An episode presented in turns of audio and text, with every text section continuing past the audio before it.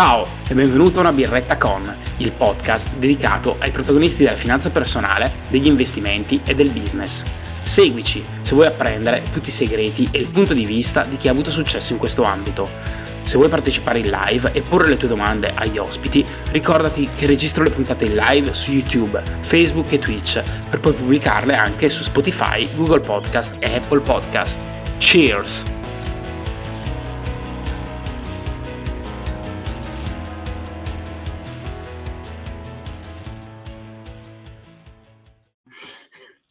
Eccoci, siamo in live, benvenuti a Francesco e Marta, benvenuti a tutti. Ciao Giovanni, ciao a tutti. Ciao a tutti. Come va? Bene, bene, un po' stanchi dal lavoro, ma bene, te? Bene, avete una birretta con voi? Certo. Eccola qua. Sì. Fa un po' brutto brindare in questi giorni, insomma, un po' triste, però comunque, sì. Comunque un augurio di pace. Speriamo. Pienamente d'accordo. Speriamo. Vediamo come si evolve la situazione. Francesco e Marta, vi presento. Per chi non li conoscesse, sono gli autori di un blog di finanza personale e crescita personale molto apprezzato in Italia. Si chiama Guida agli investimenti. È online da qualche anno e soprattutto è molto ricco ed è molto, devo dire, la verità, mi complimento con Francesco e Marta perché hanno una frequenza di pubblicazione molto alta, nonostante gli impegni e nonostante comunque la loro affermazione anche, diciamo, professionale, extra blog, che comunque rimane una passione, hanno veramente una frequenza molto alta e hanno anche una alta qualità dei contenuti. Sono due ingegneri, vivono a Torino, ma lascio loro aggiungere qualcosa. Vai Marta.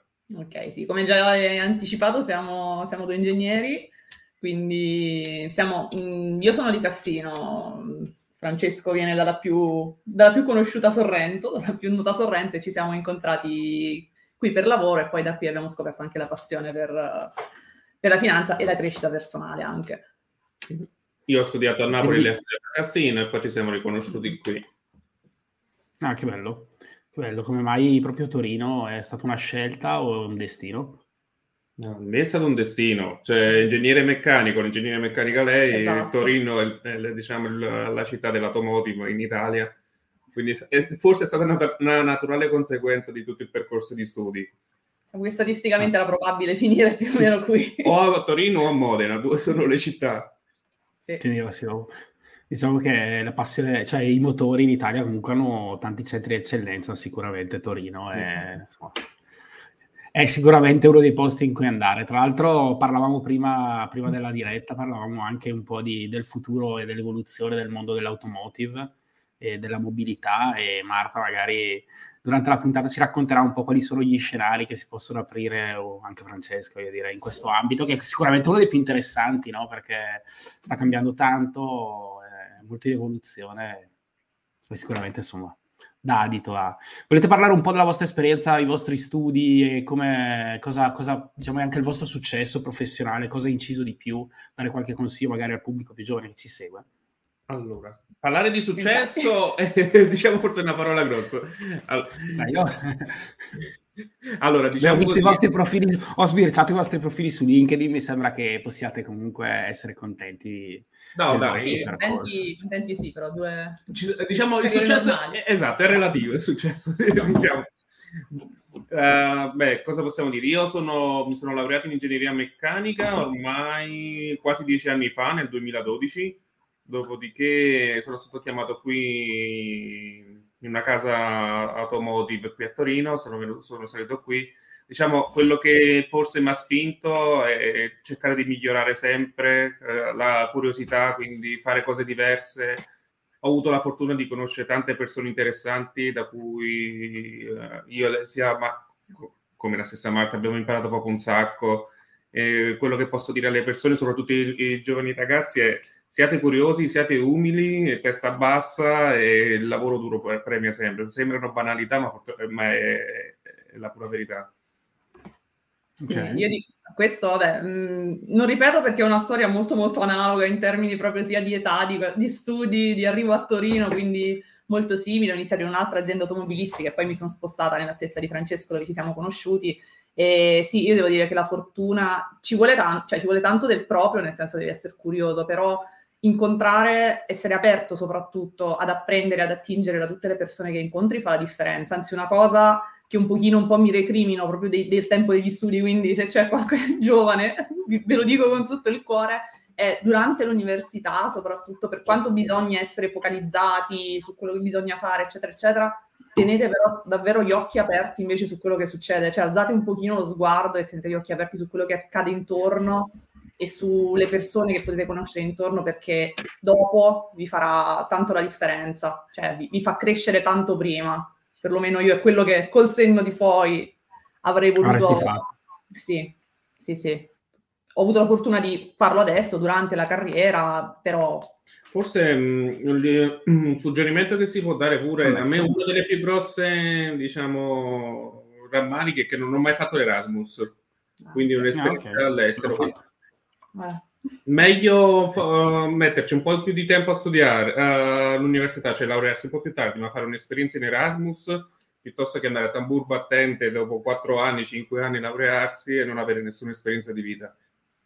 Noi diciamo che comunque trasferirsi anche dal proprio luogo di origine è già un bello shock subito, cioè comunque è già una crescita forzata, sicuramente fatto anche durante l'università, comunque una cultura diversa, un'università diversa, un metodo, anche un modo di formazione diverso, sicuramente aiuta, e confermo, io ho fatto durante il mio percorso di formazione, devo dire che aiuta anche. Ho letto un vostro articolo, penso che fosse a firma di Marta, ma non vorrei sbagliare, che aiuta nei colloqui anche a stare molto, no? Esatto. Stare composti, la postura, no? Quindi sono un po' in imbarazzo stasera, che io sono proprio uno di quelli che sta sbracato di solito, quindi sono carini quegli articoli, diciamo, su un aspetto che esula un po' dalla finanza personale, però mi piacciono molto perché comunque portano un approccio interessante, anche ho imparato tante cose che non conoscevo.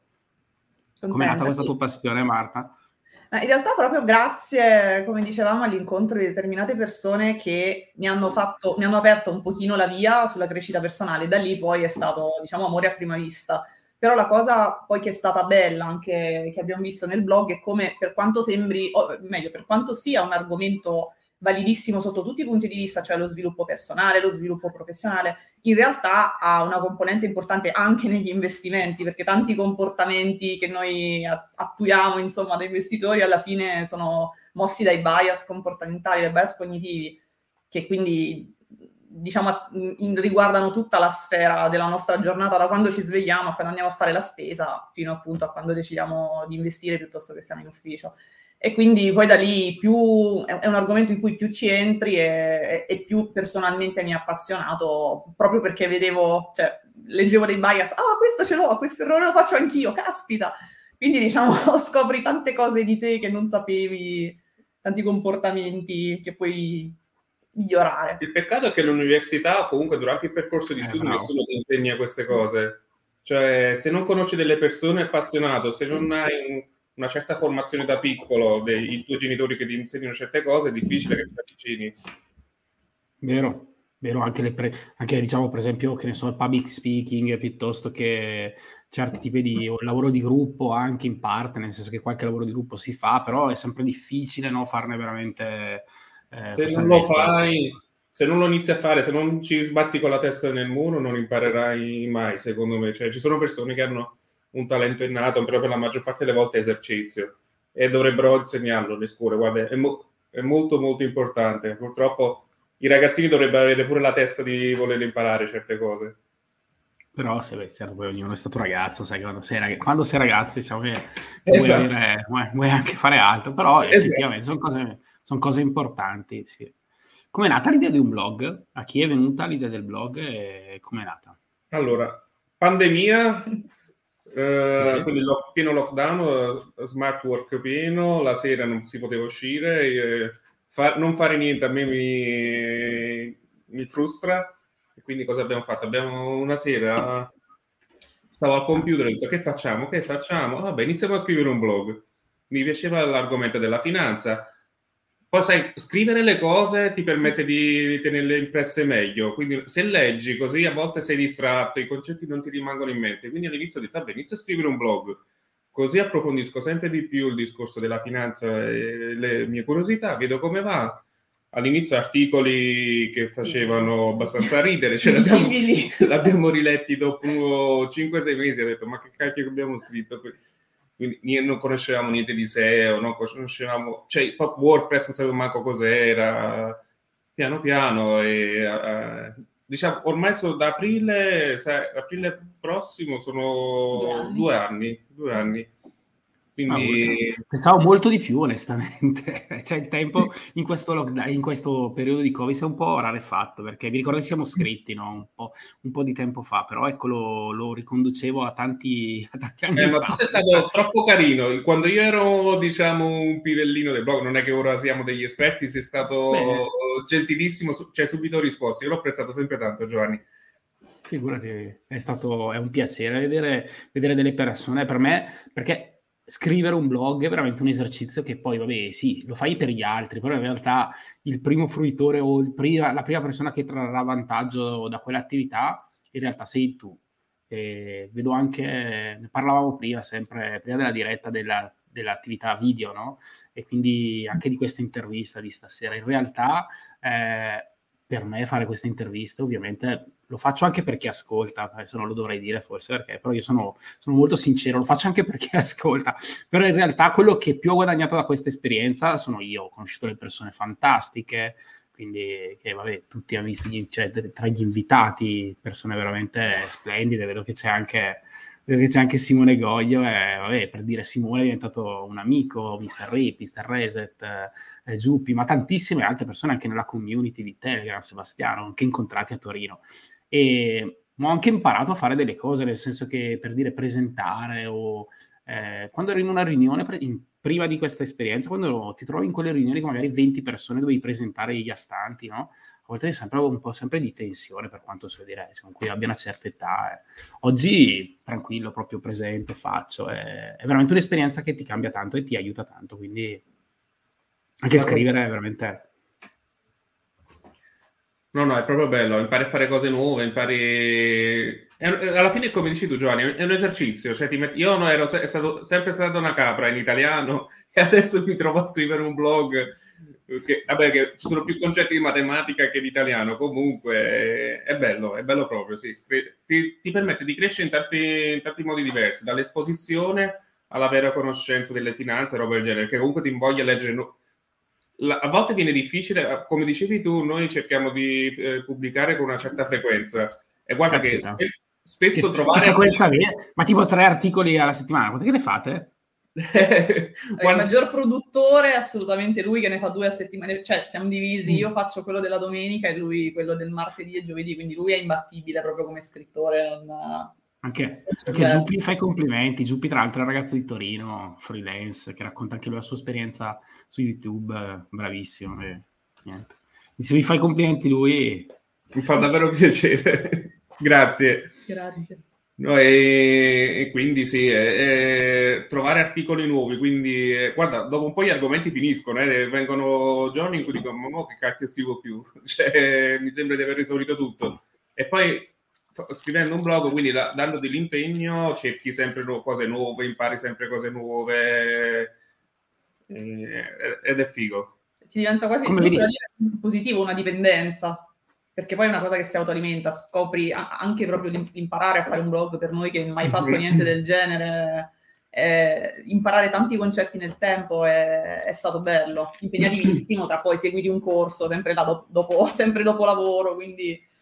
capisci un po' di SEO, destra sinistra, però è bello, ti tiene altissima, ti tiene casato. Beh, sì, è così. Alla fine è bello da dire, insomma, comunque una bella attività, è ancora bello scrivere. E come vi dividete gli argomenti? Avete una divisione tra gli argomenti, quindi tu fai più quelli in tema finanziario, sì, tu diciamo Marta, io... di crescita... Cerco di fare ogni martedì e giovedì pubblichiamo, almeno per il momento ci siamo riusciti, un articolo di finanza personale, quindi che può variare dai lazy portfolio a temi più generici di finanza personale oppure alla descrizione di ETF. Marta è, diciamo, quella che fa tutta la parte grafica, perché io a livello grafico faccio cagare, e Marta poi ogni domenica pubblica quello sulla crescita personale. Sì, poi è possono essere parzialmente sia ispirati alla finanza. Infatti il mio grande sogno sarebbe avvicinare di più le donne alla finanza personale, quindi magari cerco di avvicinarle in maniera un po' più meno tecnica talvolta, oppure semplicemente più ispirati a libri che leggiamo, argomenti che mi appassionano, sì, legati alla crescita. Avevamo iniziato a fare pure qualche articolo sui viaggi, perché Marta è molto pianificatrice, è una nazista, una volta a Tokyo mi ha fatto fare 23 km a piedi. Abbiamo visto un sacco di cose. Ha sfruttato il tempo, Mamma mia. Poi però ci siamo voluti fermare su quel tema perché era un po' off topic, anche se le tabelle sono carine, secondo me. Tabelle di marcia ci arrivano richieste, quindi alla fine sono contenta che no, secondo me sono andato a rivedere un po', perché mi ricordavo che all'inizio era un pochino più, erano questi due temi, no? Quindi finanza e viaggi.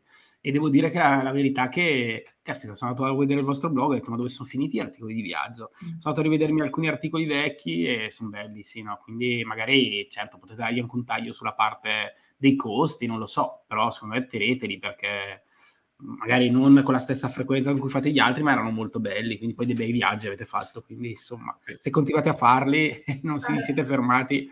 Speriamo. Tra l'altro tutte le foto di copertina degli articoli sono tutte foto sue. Ho visto che lei è fotografa, la Marta. Sì. Fotografa è un parolone, mi diletto a scattare fotografie, che è ben diverso, però sì, mi piace. Ma il fatto che tu procrastini è vero, avevo visto una descrizione procrastinatrice, poi ho detto, fate 3 articoli a settimana, è tutto così, è una generale...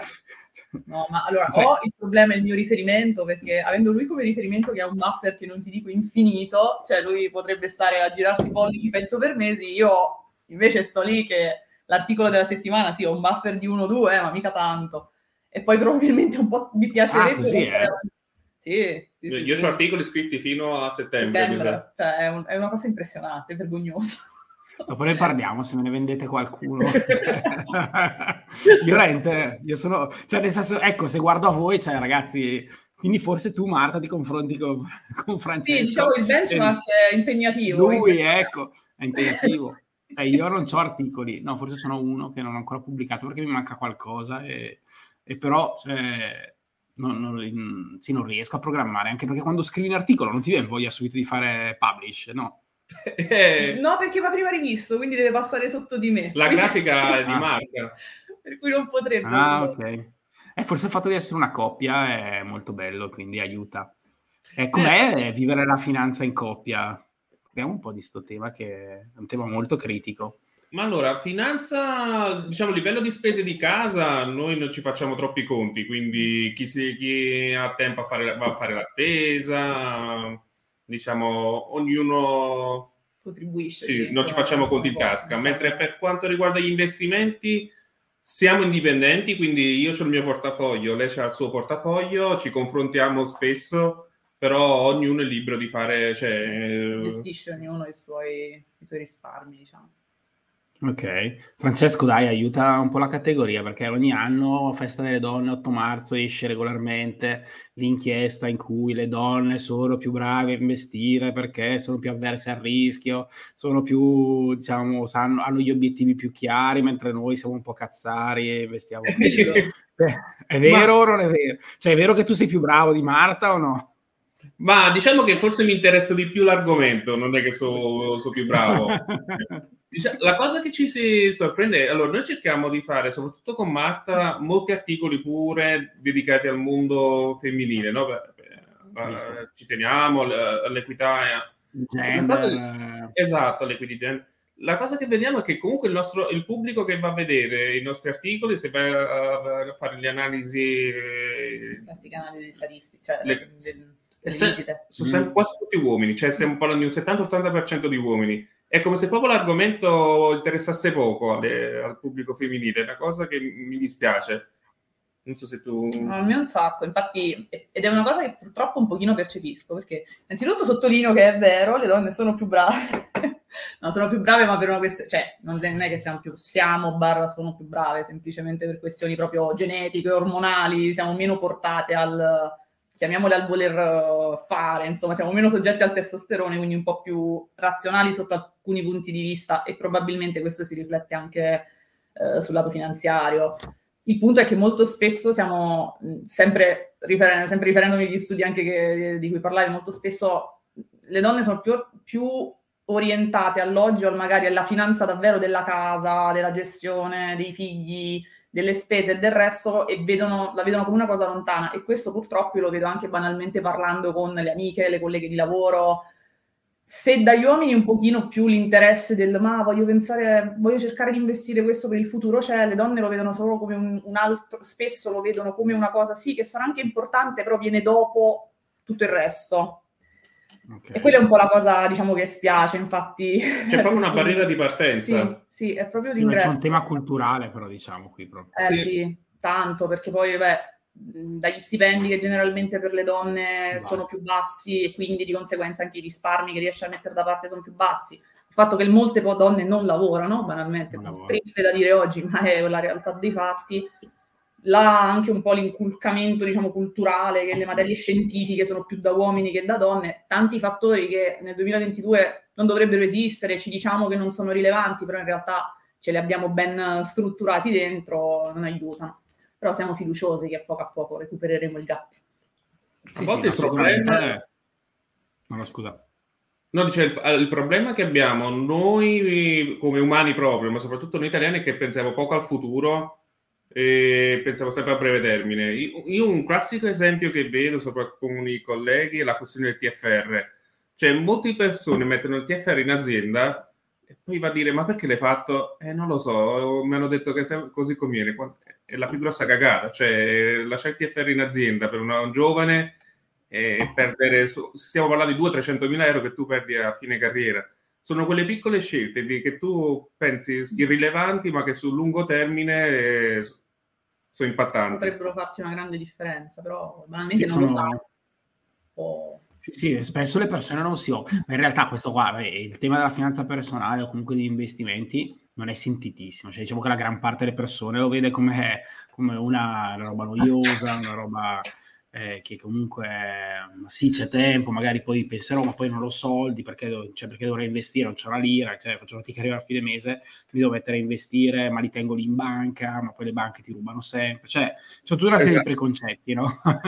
Però alla fine in realtà, se cominci a approfondire il tema, evidentemente è interessante, e penso che le donne comunque possano portare una loro visione del mondo e anche una loro sensibilità differente probabilmente rispetto a quella degli uomini, che possa solo, diciamo, migliorare l'approccio al tema. Quindi mi piacerebbe a me trovare un po' di influencer anche di sesso femminile che vogliano venire anche a parlare una birretta con un grande appello. Segnalateli magari nei commenti. Volentieri. Anche voi, se avete dei contatti, ditemelo, perché... Va bene. Guarda, è davvero difficile. Io conosco davvero poche ragazze, forse solo una vera e propria, che è Maria, la ragazza di Davide Marciano di Affari. Certo. Potrei intervistare lei, bellissima Maria. Effettivamente potrei intervistare lei. Sì. Un po' il back-end, ma assolutamente... No, beh, sicuramente... La potenza del front-end. No, ho avuto gli investitori ribelli ospiti, quindi anche loro sono una coppia che vive a Londra, e anche lì sicuramente si completano molto. Loro due, tra l'altro, è un po' che non pubblicano podcast, però vabbè, adesso li sgriderò in privato. Anche loro. No, c'è qualche giornalista molto in gamba, onestamente. Giornalista, sì. Anche, molto brave. E ho individuato un po' di persone. C'è qualche esperta cripto, ma quindi magari più sulle nuove generazioni c'è qualcuno che si sta interessando al tema, però ovviamente gli esperti di finanza personale sono 1 miliardo, gli utenti, se vai a vedere anche gli utenti di YouTube, se vai a vedere le statistiche, alla fine nel mio caso il 99% dei casi gli utenti sono uomini, e questo un po' spiace, perché comunque penso che sia importante, no? E come avete iniziato a investire e quando soprattutto? Allora, ho iniziato a lavorare nel 2012, dopo un anno e mezzo che iniziavo a mettere da parte i primi risparmi, ho detto, mo che ci faccio questi soldi che sono fermi in banca? Classica cosa, vai dalla banca di famiglia e dico, c'ho questi soldi, cosa mi consigliate di fare? il mio primo pensiero è stato: io c'ho 100, non voglio mai scendere sotto 100, quindi deve essere, datemi un investimento che sia solo a crescere. Non capivo proprio niente. Dopo un po' di anni in cui... Non preoccupare, vieni qua.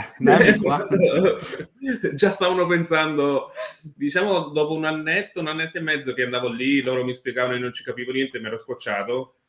Tu fammi nemico, cioè la cosa peggiore che ci possa essere, e tu mi dici qualcosa e non la capisco, quindi dopo un po' mi nervosisco. E durante un periodo di Natale mi sono letto 6-7 libri di finanza, e da lì è iniziata la passione. Ho detto: aspetta un attimo, ma tu è vero che sto guadagnando, ma rispetto a un benchmark cosa stai facendo? Ma quanto mi costa quello che mi stai dando? Facendomi un po' di studi, mi sono fatto un po' di ricerche mie, ho visto, cavolo, mi stanno proprio fregando.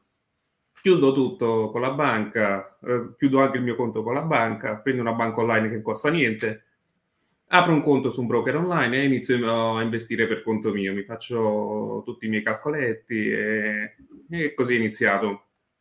Da allora studio e ottimizzo. Tra l'altro l'hai raccontato anche in un articolo del blog, questa tua esperienza. Adesso mi è venuta in mente che ho letto questo articolo molto bello in cui, ecco, in realtà tu ti sei accorto che alla fine stavi anche guadagnando tanti soldi, ma come dicevi prima rispetto al benchmark erano comunque, stavi perdendo, esatto, diciamo, perché stai pagando tanti costi, e quindi hai deciso di... Il punto è alla fine che, non voglio dire tutti, ma una buona parte delle persone che lavorano in banca non è che sono esperti di finanza, sono solo commerciali che vendono un prodotto che gli fa guadagnare i loro soldi, quindi loro vendono roba per i loro interessi, che poi se va bene a te tu sei contento e compri ancora di più, tanto ti guadagnato. Però la maggior parte delle cose... La Mela Melazza ci chiede come mai così pochi spettatori, c'è qualche partita. Cioè che non lo so se c'è la Champions stasera. Oggi cos'è? Oggi giovedì no. C'era ieri c'era la Champions, vabbè. Napoli è l'Europa League, quindi ormai non c'è manco più il Napoli. Quindi vabbè, non abbiamo pubblicizzato abbastanza l'evento, ma dopo lo recupereranno in differita. E quindi insomma hai iniziato a investire, hai cominciato a documentarti e leggere.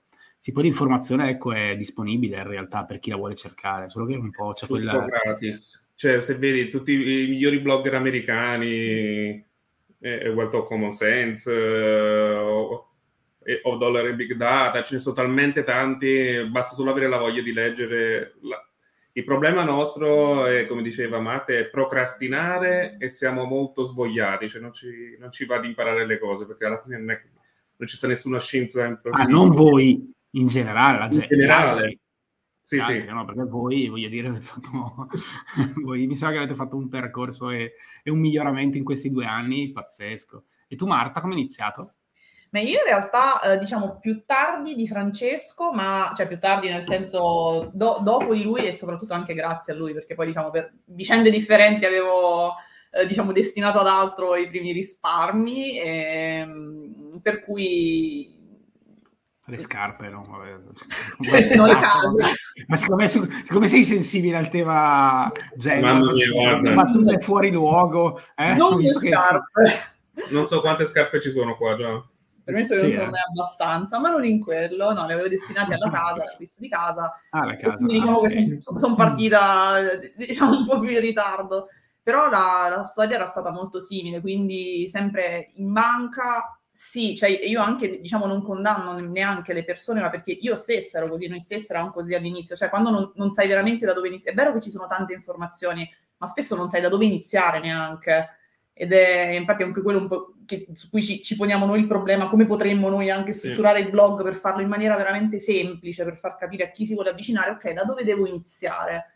Perché noi stessi, io stessa perlomeno ho avuto proprio questo problema all'inizio, sì, andavo in banca, cercavo di capire, mi propinavano cose, io le leggevo anche, però non sapevo se era il giusto strumento finanziario, c'era altro, boh. E poi invece, diciamo, ho vissuto un pochino di rendita proprio di tutti gli studi che faceva lui, e quindi man mano che mi diceva cose, che me le ripeteva, iniziavo ad approfondirle anch'io di conseguenza. Leggere anche i primi articoli che ha fatto è stato utilissimo, perché poi, questo penso utile per entrambi, perché poi iniziare a scrivere anche ti inevitabilmente ti fa capire meglio le cose che stai scrivendo in primis, e soprattutto se hai una persona che poi te li legge, magari rimane un po' così, dici, ah, perché non l'ho capito, cosa c'è che non va? E quindi è un processo che ha aiutato entrambi me a capire e quindi ad avvicinarmi a questo mondo grazie a Francesco. E entrambi sicuramente a cercarlo di fare in una maniera veramente semplice. E ti accorgi col senno di poi che davvero non ci vuole molto. Però avendolo vissuto mi rendo conto dello scoglio iniziale, e quindi talvolta mi dico davvero, se non ci fosse stato lui probabilmente non mi sarei avvicinata così tanto, così velocemente alla finanza personale. Diciamo forse il problema è pure, almeno la mia famiglia non ne sa niente di investimenti, i miei nonni mi hanno insegnato i buoni postali, i soldi sotto al letto, le assicurazioni, le polizze vita, ma... Esatto. Beh, giustamente nasciamo figli di una determinata cultura, quindi torniamo sempre lì, quella è la prima cosa che ci portiamo dietro, per cui staccarsi anche da certi ragionamenti, ecco, come ti ho detto, banalmente io la prima cosa, io dovevo comprare casa, poi sempre con il mutuo e tutto il resto, quindi la condivido con la banca la casa, però è un pochino quella forma mentis che abbiamo, da cui invece magari pian piano dovremmo, per diventare investitori migliori, dovremmo anche un po' staccarci forse. Dice la Mela Melazza, non conosco Francesco e Marta, recupererò qualche loro video. Non mi risulta che abbiano... No, questo è il nostro... Su YouTube. Giovanni, questa è la nostra prima apparizione su YouTube, quindi ho un brindisi alla vostra apparizione su YouTube. Però ecco, la Mela Melazza, Francesco e Marta hanno un blog che si chiama Guida agli investimenti, è molto, molto ricco e utile. Già scrivere un blog è difficile, so che qui su YouTube di solito gli ospiti sono YouTube, altri YouTuber, però vale la pena leggere gli articoli di Francesco e Marta e aspettare che magari approccino anche altri media, e non si sa mai nella vita, ma ne parleremo dopo. Ma quindi in cosa investite, che soprattutto qual è il vostro obiettivo di investimento, perché investite? Allora, partiamo, secondo me, come dici tu Giovanni, come investire dipende quali sono i tuoi obiettivi, tutto parte da là. Come Simon Sinek, cosa direbbe? Start with why, quindi perché investi. E l'obiettivo onestamente è quello di stare a 60-65 anni senza problemi di soldi, avere un bel gruzzoletto da poter fare qualche viaggiato in più, da godersi gli anni, l'ultima parte della vita, l'ultima coda della vita. Anche perché quello che non capiscono spesso le persone è che la nostra pensione, i soldi che avremo tra 60 e 65 anni, non è uguale a quella che hanno avuto i nostri genitori, quindi diventa sempre più fondamentale. Ma se lo Stato incentiva le pensioni integrative facendo delle deduzioni, roba del genere, un motivo ci sarà.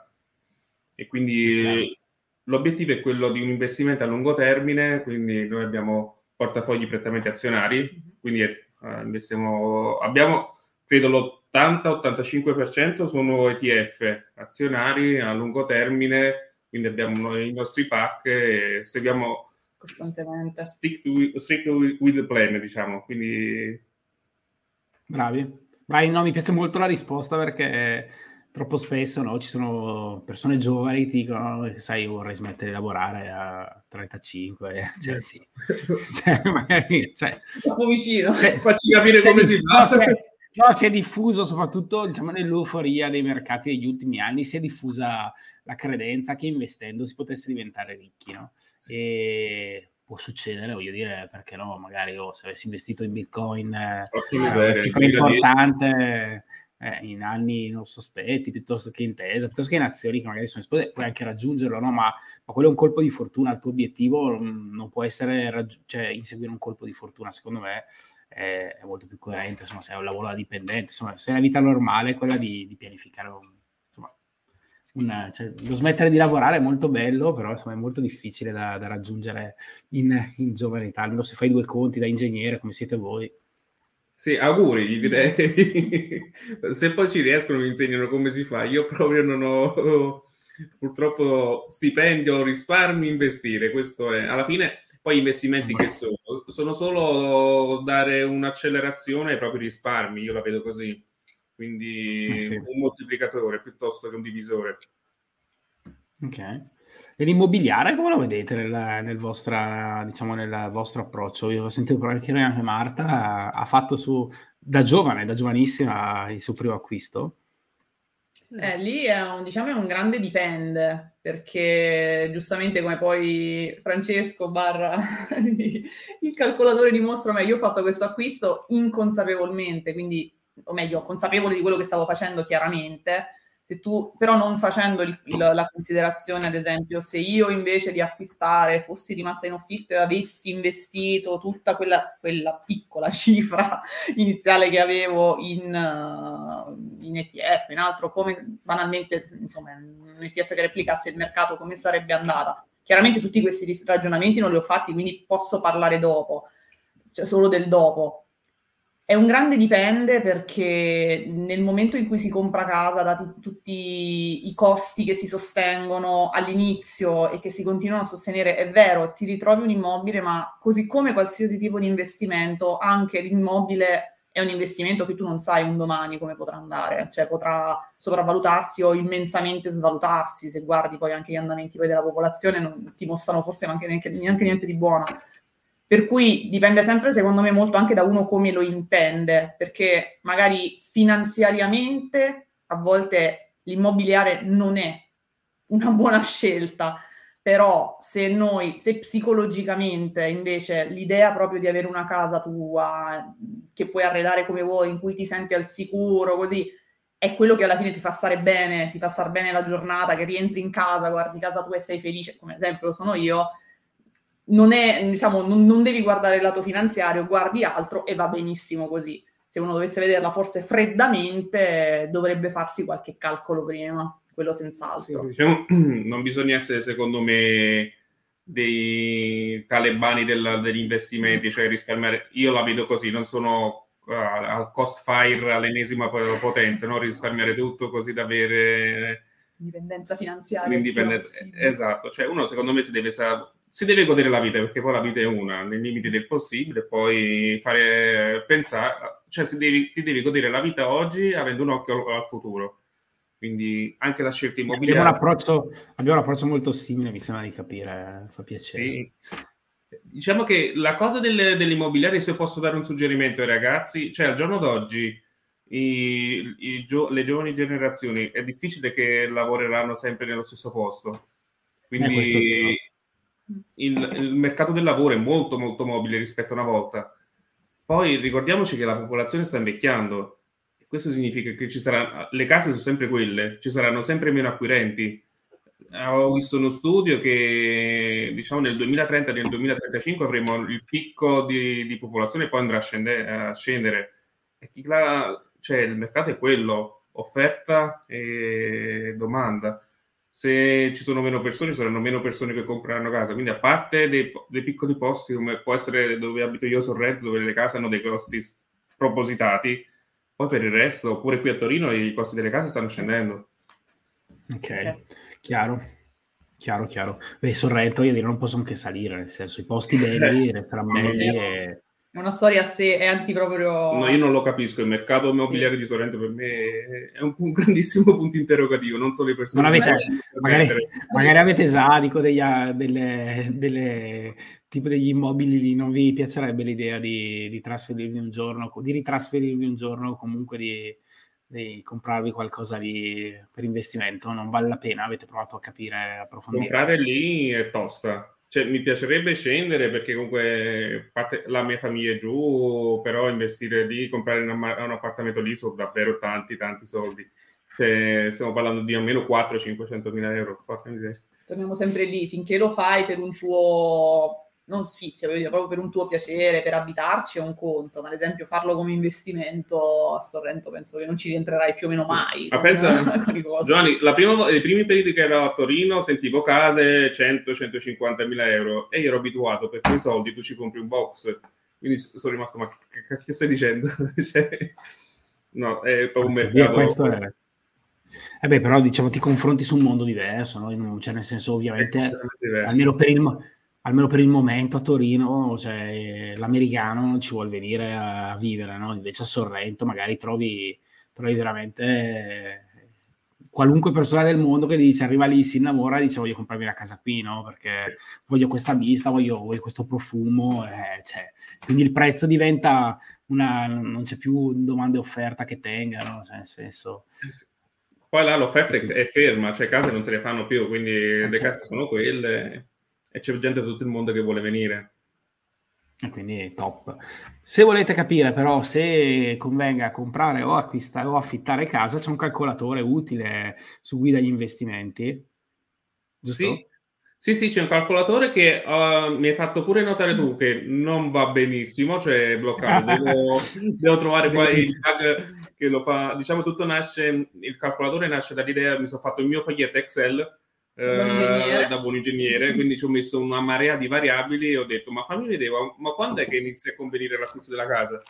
Diciamo il sunto del calcolatore è che se tu pensi di comprare una casa, acquistarci 10-15 anni, tutto ovviamente dipende dal tipo di acquisto, roba del genere, allora diventa un buon investimento, ma se tu compri casa e pensi che tra 3-4 anni cambi casa, potresti cambiare casa, potresti cambiare città, allora tu hai costi per acquisto, costi di manutenzione, costi di vendita. Comprare casa è bello. E poi dopo rischi anche di beccare una fase del ciclo immobiliare che magari non è favorevole, chiaro. E poi tu c'hai un acquisto che impieghi tempo per venderlo, eh? Non è come un ETF, come un'azione che fai click ormai e dopo un secondo hai venduto. Cioè nella maggior parte delle volte ci vogliono settimane se non mesi. Quindi poi sei disposto a aspettare tutto questo tempo? Se hai bisogno di soldi, come fai? È chiaro, questo è sempre il tema anche negli investimenti.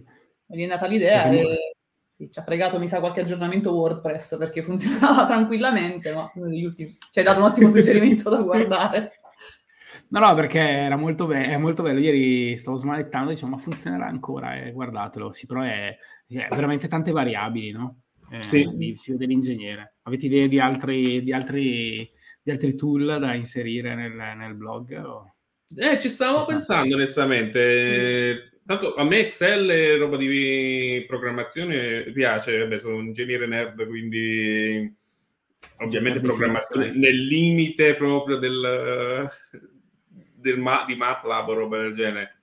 Però sì, ci sono tante idee, tipo... Ma potrebbe essere un'idea quella di avere un tool che ti permette di vedere cosa dovresti fare per raggiungere i tuoi obiettivi finanziari, quindi qual è la percentuale di rendimento che devi avere, come sta andando la tua tabella di marcia rispetto a quello che vorresti fare. Ok, beh, quelli sarebbero belli, carini e falli, dai. Se hai già fatto gli articoli fino a settembre, cosa devi fare, scusami? Non me rivendi a me gli articoli e continui a scrivere, altrimenti fai qualche tool. Dai, ci proviamo. Mentre Marta scrive gli articoli, tu... guardare. Il Napoli è uscito dall'Europa League, come hai detto prima, che cosa devi fare? Fai qualche...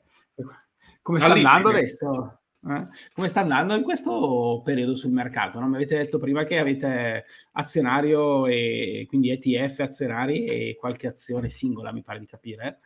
Sì, allora l'azione singola è un gioco che altro, come diceva prima Marta, parecchi pensano che investire significa stare tutto il giorno davanti al computer, fare trading, quindi confondono il trading con l'investimento vero e proprio, sono tutte e due investimenti. E questo è uno dei temi. È uno dei temi principali, sì. Le persone vogliono muovere, pensano che più muovendo, più guadagno, più c'è possibilità di fare soldi. Quando è vogliono dei risultati immediati, vogliono capire, vogliono un po'... La frenesia, diciamo. No, allora, onestamente, ma anche durante il crollo della pandemia, quando c'è stato il meno 20% dei mercati, io ho il mio piano, tanto quello che succede domani o fra un anno, io sto parlando di investimenti che se ne parla fra 20 anni almeno, quindi che cavolo me ne frega. Quindi io ho il mio piano di investimenti, ho tutta la parte di azionario, continuo con quella, anzi, più scendono meglio, perché io compro a sconto.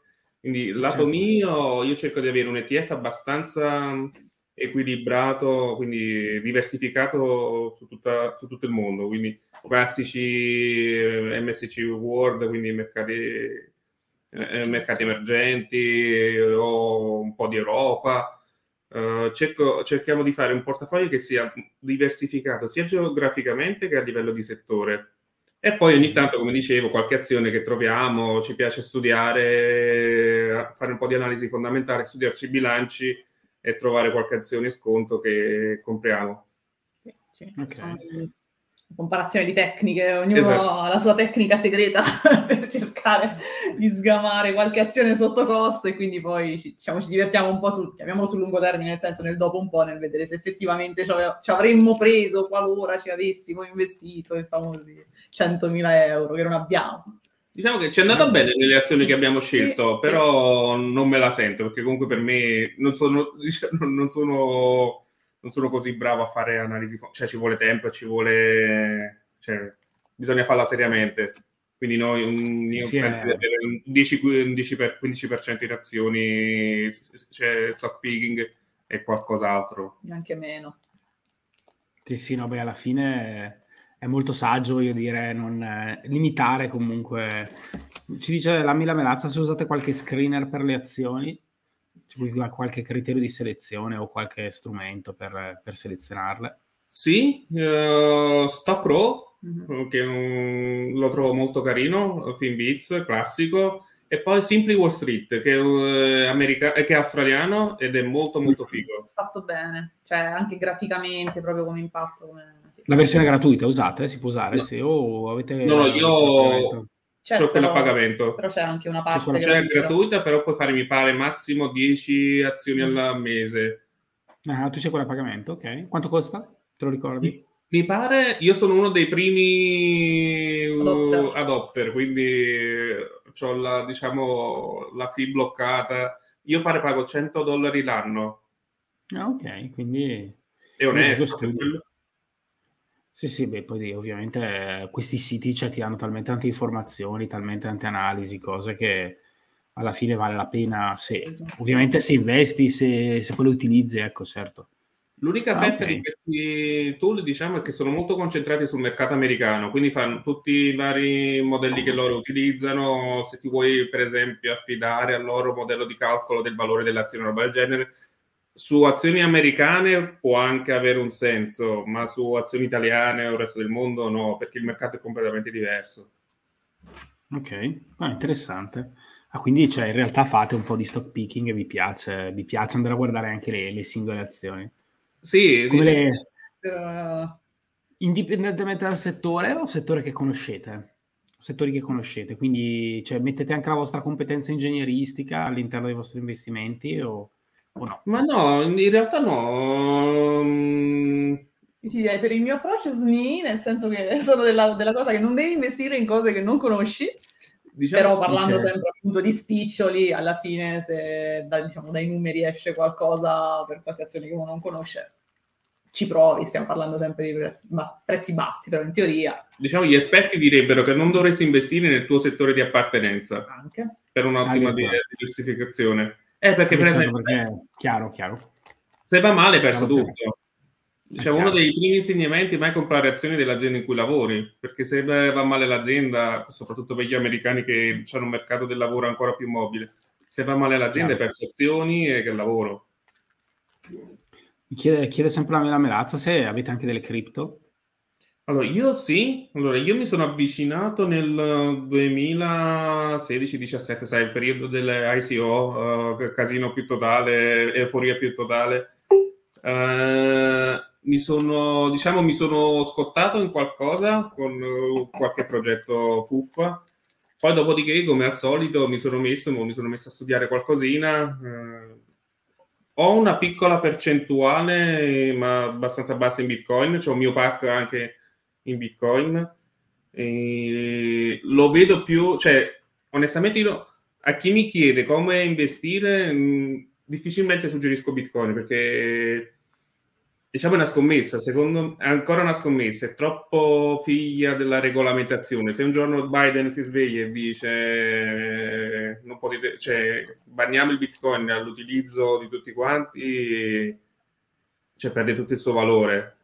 Certo. È una gran bella cosa, l'idea alla base è molto molto bella, solo che io ho ancora troppa paura della regolamentazione che ci possono stare sotto. Sì, io penso, sì, penso anch'io che sia una tecnologia interessante. Anch'io ho investito un po', cioè ho delle cripto. Sia molto interessante la tecnologia, penso siano interessanti gli sviluppi, siano imprevedibili totalmente, e come dici tu, alla fine, boh, chissà cosa succederà. Vedremo anche, diciamo, questi momenti storici sono importanti anche per capire magari come anche certi paesi possano in queste economie di guerra, possano trasferirsi tanti soldi o no su certi strumenti, vedremo. Ho visto che sei anche un appassionato di vino, investi anche in vino o no? Allora, sì, allora io sono sommelier. Cioè, okay, quindi, visto. Sì, non sei appassionato, sei proprio sei professionale. Esatto. Tendenzialmente lo bene. Diciamo sono un ubriaco, un ubriacone. Non è vero, dai. Apprezzi il buon vino. Sì, sì. C'è quindi chi non lo apprezza, insomma, no? Mamma mia. C'è chi non lo apprezza. Sì, investo con Giovanni Spagnolo, che tu hai intervistato. Manuele Spagnolo, scusami. Che ho intervistato qualche tempo fa. Al momento, onestamente, è una prova che sto facendo, sto vedendo come sta andando. Mm-hmm. Il sito, devo dire la verità, è molto ben curato, vabbè, lui ne sa pacchi. Ho voluto sperimentare, mi sono informato un po', ho visto che comunque il vino è un asset che va bene soprattutto in periodi di crisi, quindi ho detto fammi provare a diversificare, fammi unire l'utile al dilettevole, visto che è una cosa che mi piace anche bere. Ho detto mal che vada me le bevo, va. Marta, cioè, è rimasta qualche bottiglia o la siete bevuta? No, sono al sicuro, solo per quello sono al sicuro. Ah, ok. Da noi. Sì, se sta a casa finisce. Sì, no, infatti, cioè, nel senso che se te lo fai arrivare dopo non lo fai. Stasera una volgare birra, però è sempre piacevole, no? E avete contatti un po' con gli investitori che vi seguono sul blog? Qualcuno? Avete modo di confrontarvi? Come stanno vivendo la vostra community questo momento storico? Allora, io la vedo divisa in due categorie. Quello che ha frenesia di comprare perché pensa di fare l'affare della vita, vedono i mercati crollare, quindi sono convinti che sia il momento giusto. Esatto, un po' come è successo qua durante la pandemia, cioè a marzo erano crollati i mercati d'un botto e si sono impennati nel giro di poco tempo, ma quella non è la realtà, onestamente, cioè quello è stato un unicum. E poi ci sono altri invece che sono perennemente, hanno una perenne paura, quindi hanno sempre paura che i mercati scendano sempre, che perderanno sempre soldi. Vedo una forte dualità, diciamo, vedi appunto quelli che hanno frenesia, che vogliono comprare, poi vogliono comprare azioni, non vogliono comprare ETF, convinti che comprare la singola azione, fare soldi in breve tempo. E invece quelli là che hanno una perenne paura e dicono no, aspetta ancora che si riprende. Diciamo, i vari studiosi, la letteratura dice non c'è miglior momento di investire di oggi, cioè, sì. Si perde solo tempo di ieri. Esatto, sì. Cioè fare market timing, quasi tutti gli studi hanno dimostrato che è una fesseria, cioè perdere per esempio i 5 migliori giorni di investimento nell'arco di 10 anni ti deteriorano i rendimenti di un botto, quindi non ha proprio nessun senso. Non lo fanno i professionisti, perché dovremmo farlo noi che ci dedichiamo siano 5 minuti al giorno. Cioè, diciamo, gli investimenti, quello che la gente non vuole capire, è una cosa estremamente noiosa.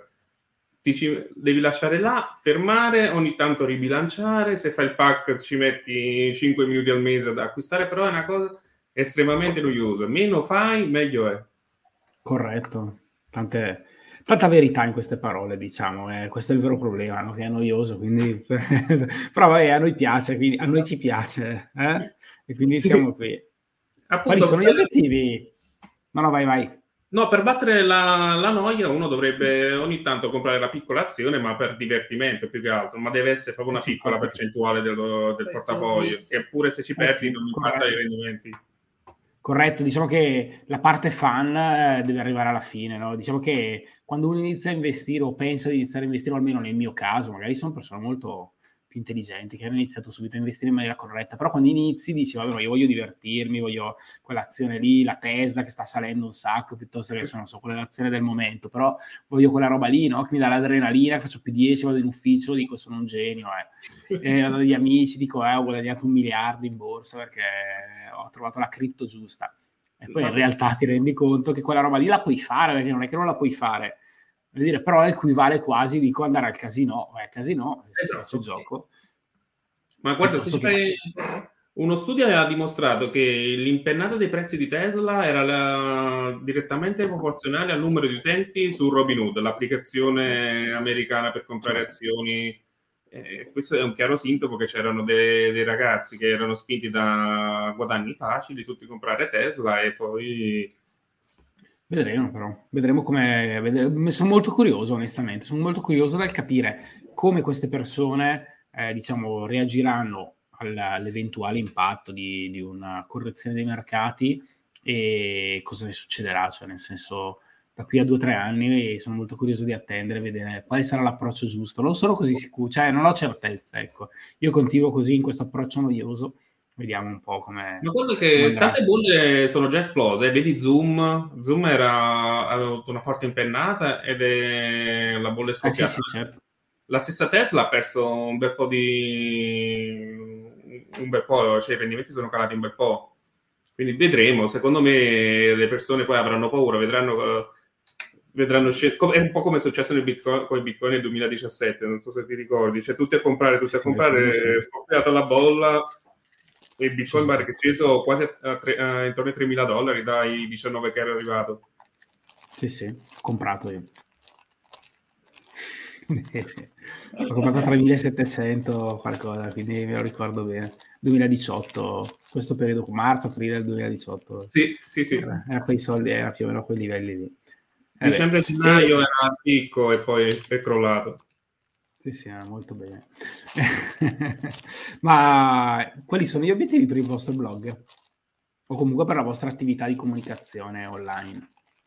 Infatti, la prima cosa, se ci piacerebbe, diciamo, migliorare proprio il lato della community e rafforzare il lato della community, perché sicuramente, ecco, ci siamo dedicati fino adesso tanto all'ottimizzazione proprio, chiamiamola strutturale, e in ottica SEO e quant'altro. Adesso ci piacerebbe proprio però, diciamo, abbiamo già iniziato, ma ci piacerebbe continuare a sostenere un pochino di più la community, questo sicuramente sul breve termine.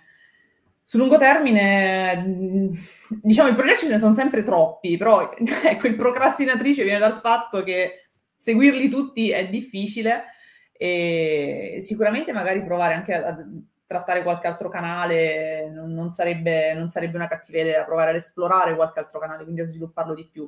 In primis già i social, su cui, diciamo, stiamo iniziando a lavorarci più di prima, però... Quali sono i social su cui ponete? Allora, vabbè, i classici Facebook e Instagram. In realtà uno di quelli su cui sempre per la questione femminile mi sto impuntando un po' di più è Pinterest. Chiaramente con, diciamo, articoli un po' più mirati proprio all'avvicinamento alla finanza. E devo dire che, insomma, qualche risultato, qualche soddisfazione, insomma, pian pianino ce la sta dando. Ignoravo Pinterest, scusami. Cioè non è che ignoravo l'esistenza di Pinterest, però ignoravo l'applicabilità del... Sì, ma infatti in termini di finanza non è banale, anzi c'è molto molto poco. Però in realtà di avvicinamento alla finanza, più che altro gestione dei risparmi, come risparmiare di più, ci sono, diciamo, tanti aspetti che partono dalla vita di tutti i giorni, ma pian piano appunto poi noi quello che cerchiamo di fare è di allargarli, o meglio di farne vedere prospetticamente i benefici anche sul lungo termine. In quest'ottica devo dire che, insomma, un po' di ritorno lo stiamo vedendo, quindi... Poi, Giovanni, io mi ricordo una delle tue prime mail che mi mandassi, sai, io all'inizio volevo aumentare le visite, ti chiesi come faccio, e tu la prima cosa che mi hai detto è non pensare alle visite, ma pensa a creare una community, perché è la cosa più bella, condividere idee, condividere passioni, e diciamo vorremmo seguire quel filo, creare una community, scambiarci idee, scambiarci opinioni, cioè condividere quello che studiamo, perché poi alla fine Cioè, è tutto gratis, non è che le formazioni certo. le trovi dappertutto. Sì, no, dico, lo puoi fare con due obiettivi, no? Cioè, diciamo, l'attività online la puoi fare con l'obiettivo di guadagnare qualcosa, che ovviamente può anche arrivare, oppure la puoi fare proprio con l'obiettivo di dire, vabbè, ma io utilizzo questo mezzo per imparare io, per fare delle conoscenze, per crescere, e metto in primo luogo, in prima battuta, metto davanti come primo obiettivo quello di crescere io e di far crescere le persone e di aiutare le altre persone, diciamo, di scambiare, diciamo, mutualmente, o di arricchirci mutuamente, no? E secondo me questa è la seconda via, è quella che poi può portare anche alla prima, insomma, ed è l'unica via, è la via migliore, perché comunque veramente ti dà grande valore aggiunto. Però è così, il confronto, forse il blog, se devo dire la verità, l'unica cosa che oggi come oggi non dà più tanto è quello del confronto con le persone, nel senso che è venuta molto meno la voglia delle persone di andare a commentare, perché poi è cioè in realtà anche la soglia dell'attenzione si è abbassata molto. Poi ovviamente chi ti legge gli articoli c'è sempre, e sono persone che comunque fidelizzi molto, no? Quindi va ancora molto bene il blog, però difficilmente trovi quella persona che si sforza di andare oltre, magari lasciarti un commento e cercare di interagire, no?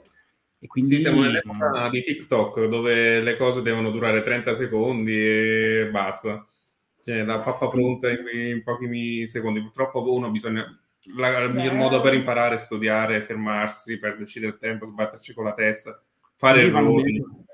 Vanno bene tutte e due, ecco, per creare la community, secondo me bisogna anche... Ho visto che avete anche una newsletter, però forse non la alimentate tanto, o invece scrivete?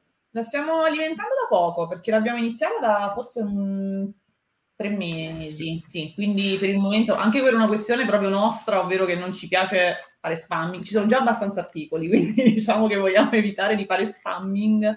La stiamo alimentando più o meno una volta al mese. E anche su questo per il momento stiamo cercando, è tipicamente in ottica finanziaria, ma anche portando dentro il lato di crescita personale. Uno degli sviluppi che stiamo pensando è proprio cercare di capire se caratterizzarla in qualche maniera per chi è più interessato a un aspetto rispetto che a un altro, insomma, se seguire un unico filone o differenziarli. Quindi anche lì progetti ce ne sono, no? Col tempo debito li porteremo, speriamo. Dobbiamo trovare il tempo. Guarda Giovanni, come dicevi tu, fare 3 articoli a settimana è tosta, eh? Ma se ce l'hai fino a settembre, che è tosta per te, è un gioco da ragazzi, no? Guarda, studiare cosa scrivere, poi a volte ce li faccio io in prima persona i conti, quindi farti poi gli Excel e tutto. No, ma guarda, è la stessa cosa che racconto sempre. Chi ascolterà questa intervista avrà sentito, se è un ascoltatore assiduo, avrà sentito 3 o 4 volte. Cioè, io sono andato un giorno, sono andato a pranzo con Arcangelo Cagliazzo, che è uno youtuber abbastanza noto, insomma, molto noto, soprattutto guardi i miei numeri. Un bravo ragazzo, cioè molto bravo, no? Creatore molto bravo, sono andato a pranzo con lui, io sai, sono un blogger così, e gli dico, però insomma sai scrivere un articolo, cavolo, è una roba dura, e mi fa, sì, comincia a fare un video. Ho detto, vabbè, dai, c'è un video, cosa che ci voglia, cioè che cosa ci può volere io, insomma, una volta che hai scritto l'articolo, ti metti lì, registri, avevo fatto qualche video ai tempi, 2 o 3, così senza volto, così. Poi dopo gli devo dare ragione, nel senso che... hai provato a scrivere gli articoli, prova a fare i video, hai provato a fare i video, prova a fare il corso, cioè c'è sempre qualcosa di... non bisogna porsi limiti, bisogna sempre alzare l'asticella. Ma voi l'avete già alzata tanto, secondo me, cioè nel senso che la qualità dei vostri articoli, io vi seguo dall'inizio, evidentemente è veramente... è anche tecnicamente molto importante, cioè si vede anche la competenza ingegneristica, la volontà di approfondimento, spaziare su vari temi. Siete un blog che in Italia si distingue per la qualità, quindi continuate così. Grazie. Fa davvero tanto piacere. Sì. Sì.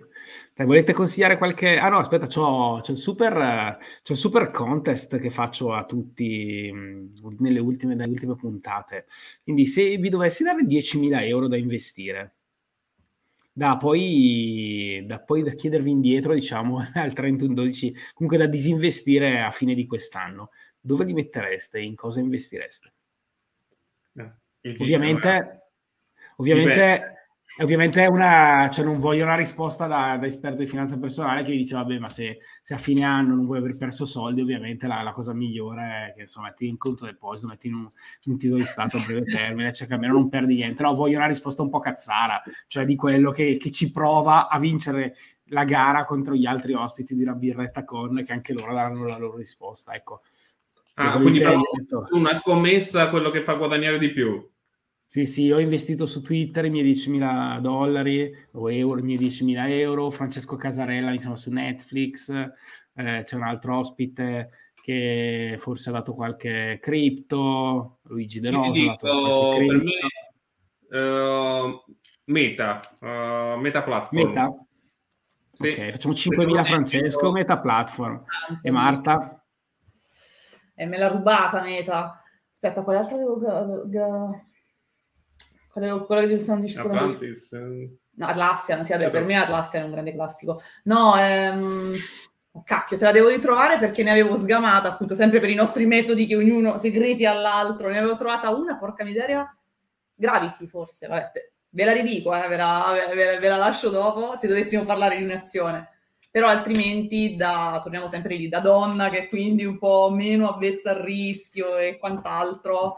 Un ETF sulla tecnologia ci sta, non che se uno volesse fare proprio il vecchio, tra virgolette, un ETF sull'healthcare, che è qualcosa che andrà sempre meglio negli anni perché diventeremo sempre più vecchi e che hanno avuto, diciamo, un piccolissimo ribassamento, ci stanno.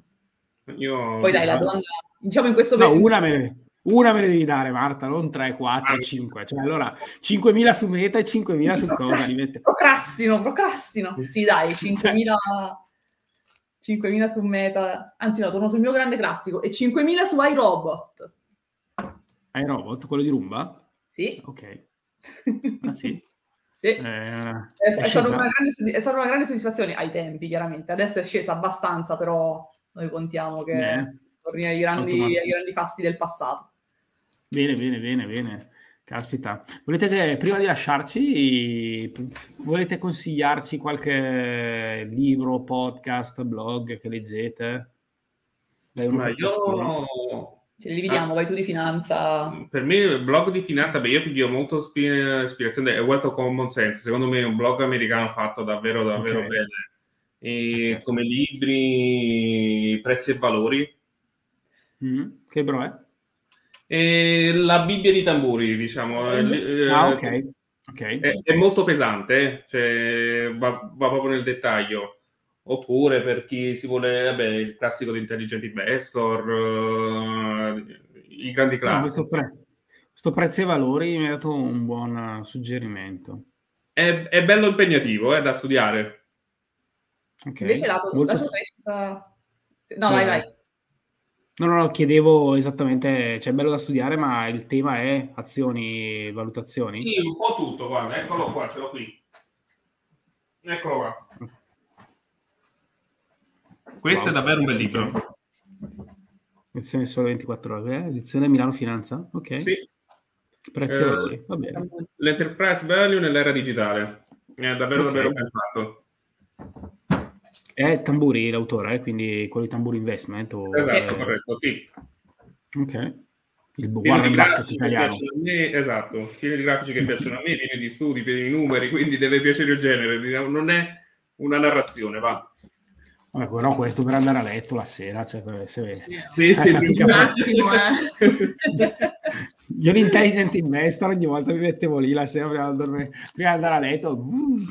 Io l'ho letto in inglese, manco in italiano. Anch'io ce l'ho in inglese, zio. Noi ce l'abbiamo doppia versione, inglese e italiano, quindi proprio... Anche ce l'ho poi in inglese, perché...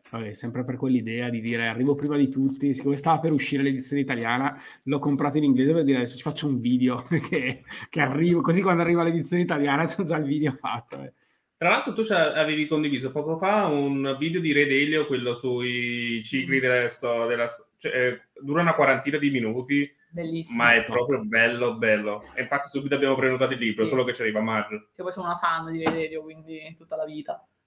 Anche per i contenuti anche di crescita personale, ha portato tantissimo. Anche su Zoom stessa ha inserito una nuova funzione veramente avercelo come vicino di casa sarebbe una figata, come dire, potercisi prendere una birretta sarebbe... non sarebbe male. Nessuno ti dispiacerebbe. No, nessuno.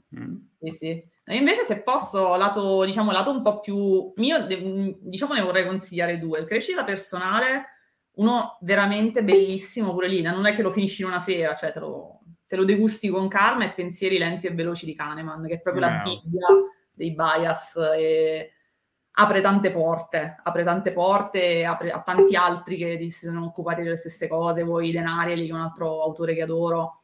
Però per chi invece si vuole avvicinare un pochino alla finanza, io ho un libro che in realtà ho apprezzato perché proprio fa un po' il mix, mo qualcuno me ne vorrà male, però è quello di Tony Robbins, del grande corso dei soldi, esatto.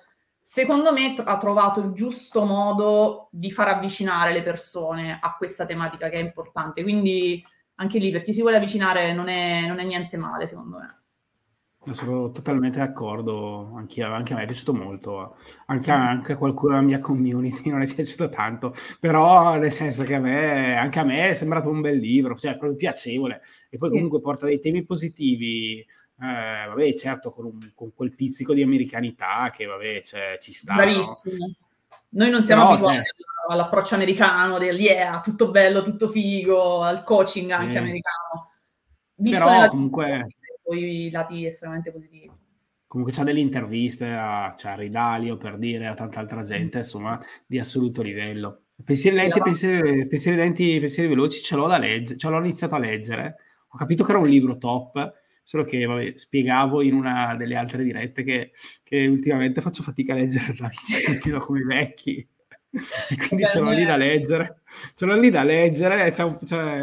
Ho letto il vostro articolo sul blog, che ho visto che avete una serie di libri consigliati, ho detto che aspetta, sì, lo devo leggere, aver letto le prime 20-30 pagine, ho detto questo qua è un libro top, però ci vuole pazienza, ci vuole tempo, non è che lo prendi, lo leggi in una sera, quello no. Un aspetto diverso me l'ha fatto ad esempio, però in lingua, sempre Predictional Irrational di Dan Ariely, che è uno dei figli, diciamo, poi sempre di Kahneman, di questo libro qui. Quindi per dire, se leggi prima Pensieri lenti e veloci, tutto il resto ti rendi conto che attinge da là. Se però te lo leggi all'inizio, invece lui ha un modo, e io lo seguo molto anche con i video, anche su LinkedIn, piuttosto che su Facebook, veramente un bel tipo, sui TED che io anche adoro. Ho visto questo qui, ho visto che c'è sempre un altro filone del blog, è quello di proporre dei TED interessanti, sì, sì. No?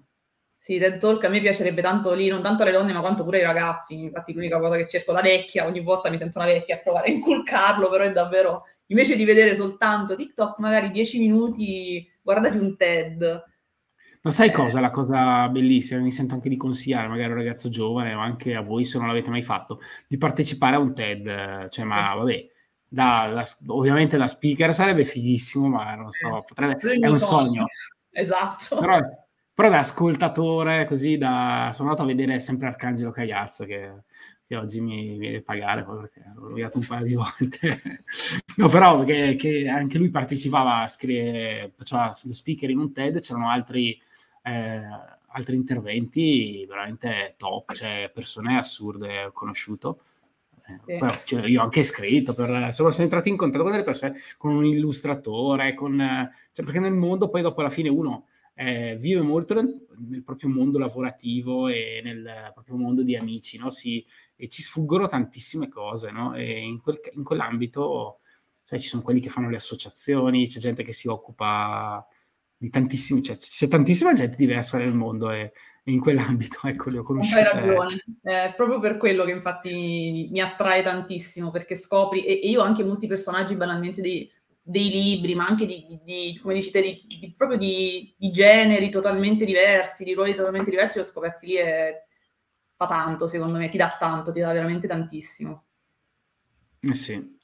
Niente, vi continuiamo a seguire sul blog Guida agli investimenti, sui social, quindi sul gruppo Facebook, su Instagram e su Pinterest, abbiamo scoperto questa sera. Mi piacerebbe avervi ospiti ancora, magari in futuro. Magari un grande video, Giovanni. e niente, non posso che ringraziarvi e ringraziare tutti quelli che hanno ascoltato. Domani faccio un anno di una birretta con, quindi quale migliore 33esima puntata e quasi puntata dell'anniversario, ecco, con due amici. Grazie Francesco. È un onore. Ciao Giovanni, grazie mille. Ciao a tutti. Grazie a tutti. Ciao.